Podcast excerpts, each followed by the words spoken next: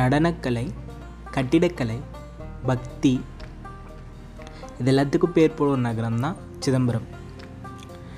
ஆலய நகரம் நாட்டிய நகரம் அப்படின்ற வேறு சில பேர்களும் இதுக்கு உண்டு. தில்லை சிற்றம்பலம் அப்படின்ற பேர் தான் மருவி. சிற்றம்பலமாகி அது இப்போ எல்லாராலும் சிதம்பரம் அப்படின்ற பேரில் கூப்பிடப்படுது.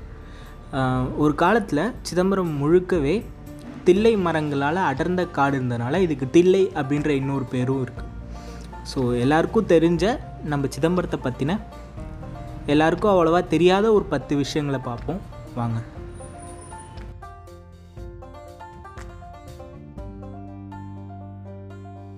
சிதம்பரம் நடராஜர் கோவில் அமைஞ்சிருக்கிற இடம் இந்த உலகத்தோட ஈக்குவேட்டர் அதாவது பூமத்திய ரேகையின் சரியான மையப்புள்ளியில் அமைஞ்சிருக்கு. நம்ம நடராஜர் ஆடிட்டுருக்கிற ஆனந்த தாண்டவம் என்னும் திருக்கோலம் காஸ்மிக் டான்ஸ் அதாவது காஸ்மிக் நடனம் என்று பல ஆய்வாளர்களால் கருதப்படுகிறது.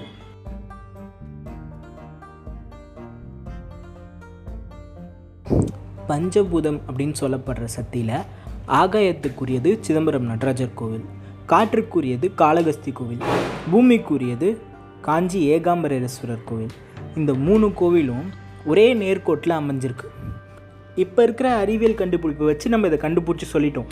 ஆனால் அந்த காலத்தில் இதை எப்படி ஒரே நேர்கோட்டில் அமைச்சாங்க அப்படின்னு நினைக்கிறப்ப நம்ம முன்னோர்களோட அறிவியல் கலை வானவியல் நுட்பத்தை கண்டு நம்ம வந்து மெய்சிலுக்காமல் இருக்கவே முடியல.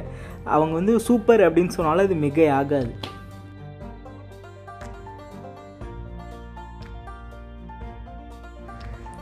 சிதம்பரம் நடராஜ கோவிலில் இருக்கிற முக்கிய விமானத்தோட கூரையில் இருபத்தோராயிரத்தி அறநூறு தங்க தகடுகளை வைத்து நெஞ்சிருக்காங்க.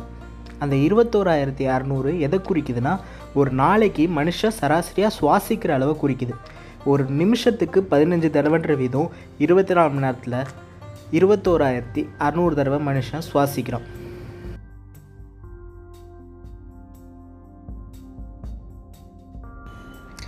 அந்த இருபத்தோராயிரத்தி அறநூறு தங்கத்தகடை எழுபத்தி ரெண்டாயிரம் ஆணிகளை வச்சு அங்கே நெஞ்சிருக்காங்க. அந்த எழுபத்தி ரெண்டாயிரம்ன்றது எதை குறிக்குதுன்னா மனுஷ உடம்புல ஓடுற மொத்த நாடியோட எண்ணிக்கை தான் எழுபத்தி ரெண்டாயிரம் அதில் வந்து கண்ணுக்கு தெரிஞ்சு வெளில கையால் தொட்டு உணரக்கூடிய நாடிகள் மட்டும் இல்லாமல் மனுஷ உடம்புக்குள்ளே ஓடி ஒரு மனிதனுக்கு சக்தி கொடுக்கக்கூடிய நாடிகளும் அதில் அடங்கும்.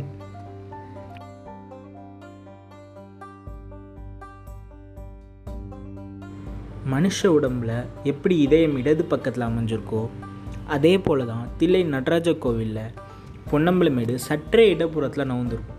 அந்த பொன்னம்பலமேட்டுக்கு மேலே போக பஞ்சாட்சர படிகளை உபயோகித்து தான் போகணும். அந்த பஞ்சாட்சர படிகையோட அர்த்தம் என்னென்னா சிவாய நம. சிவாய நமன் சொல்கிறது மட்டுமே இறைவனிடம் இறைவனுடைய ஹா இதயத்தில் போய் சேர்றதுக்கான அறிகுறி இதயத்துக்கு போகிற சேர்றதுக்கான வழி என்பதை குறிப்பால் உணர்த்தியிருக்காங்க நம்ம முன்னோர்கள்.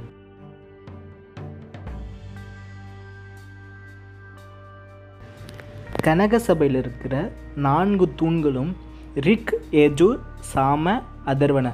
அந்த நான்கு வேதங்களையும் குறிக்கும் வகையில் அமைக்கப்பட்டிருக்கு. அதே போல் பொன்னம்பலத்தில் இருக்கிற இருபத்தெட்டு தூண்களும் இருபத்தெட்டு ஆகமங்களையும் சிவனை வழிபடும் இருபத்தெட்டு முறையும் குறிக்கிறது.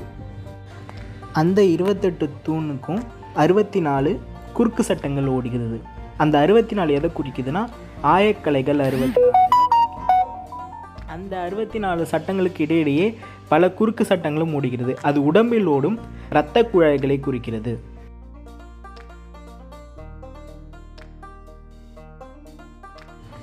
பொற்குறை மேலே இருக்கிற ஒன்பது கலசங்களும் நவசக்தியை குறிக்கிறது. அர்த்த மண்டபத்தில் இருக்கிற ஆறு தூணும் ஆறு சாஸ்திரங்களை குறிக்கிறது. அதற்கு அருகில் இருக்கும் மண்டபத்தில் உள்ள பன்னெண்டு தூணும் பன்னெண்டு புராணங்களை குறிக்கிறது.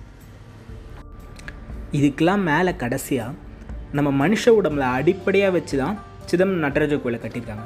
அதனால் சிதம்பரம் நடராஜ கோயிலில் இருக்கிற ஒன்பது வாசல்களும் மனித உடம்பில் இருக்கும் நவ துவாரத்தையும் குறிக்குது. அவ்வளோதான் ஃப்ரெண்ட்ஸ் இலக்கிய தமிழ்லாம் லைட்டாக கொலை பண்ணி எப்படியோ இதை பண்ணி முடிச்சிட்டேன். என்னோடய என்னோட சொந்த ஊரான சிதம்பரம் பற்றி உங்கள்கிட்ட சொன்னதில் எனக்கு ரொம்ப சந்தோஷம். நான் டுவெல்த்து வந்து மேக்ஸ் டியூஷன் போனேன். அப்போ அந்த தில்லை நடராஜர் கோவிலுக்கு வாசலில் தான் எங்கள் டியூஷன் சென்டர் இருக்கும். கிளாஸ்லாம் ஒழுங்காக போயிட்டு அட்டன் பண்ணுவோம். எக்ஸாம்னா மட்டும் டியூஷனை கட் அடிச்சுட்டு கோவிலில் போய்ட்டு ஜாலியாக சுற்றுவோம் அந்த மாதிரி மலர் நினைவுகள் தான் எனக்கு இருக்குது என் நடராஜர் கோவிலை பற்றி இவ்வளோ தெரிஞ்சுக்கிறது எனக்கே ரொம்ப சந்தோஷமாக இருக்குது ஃப்ரெண்ட்ஸ் உங்களுக்கும் இது யூஸ் ஆகும்னு நினைக்கிறேன். ரொம்ப ஹாப்பி எல்லாம் சந்தோஷமாக இருங்க. பி சேஃப் பை இன்னொரு பதிவில் சந்திக்கும் வரை உங்களிடம் எடுப்பது உங்கள் சூரியநாராயணன்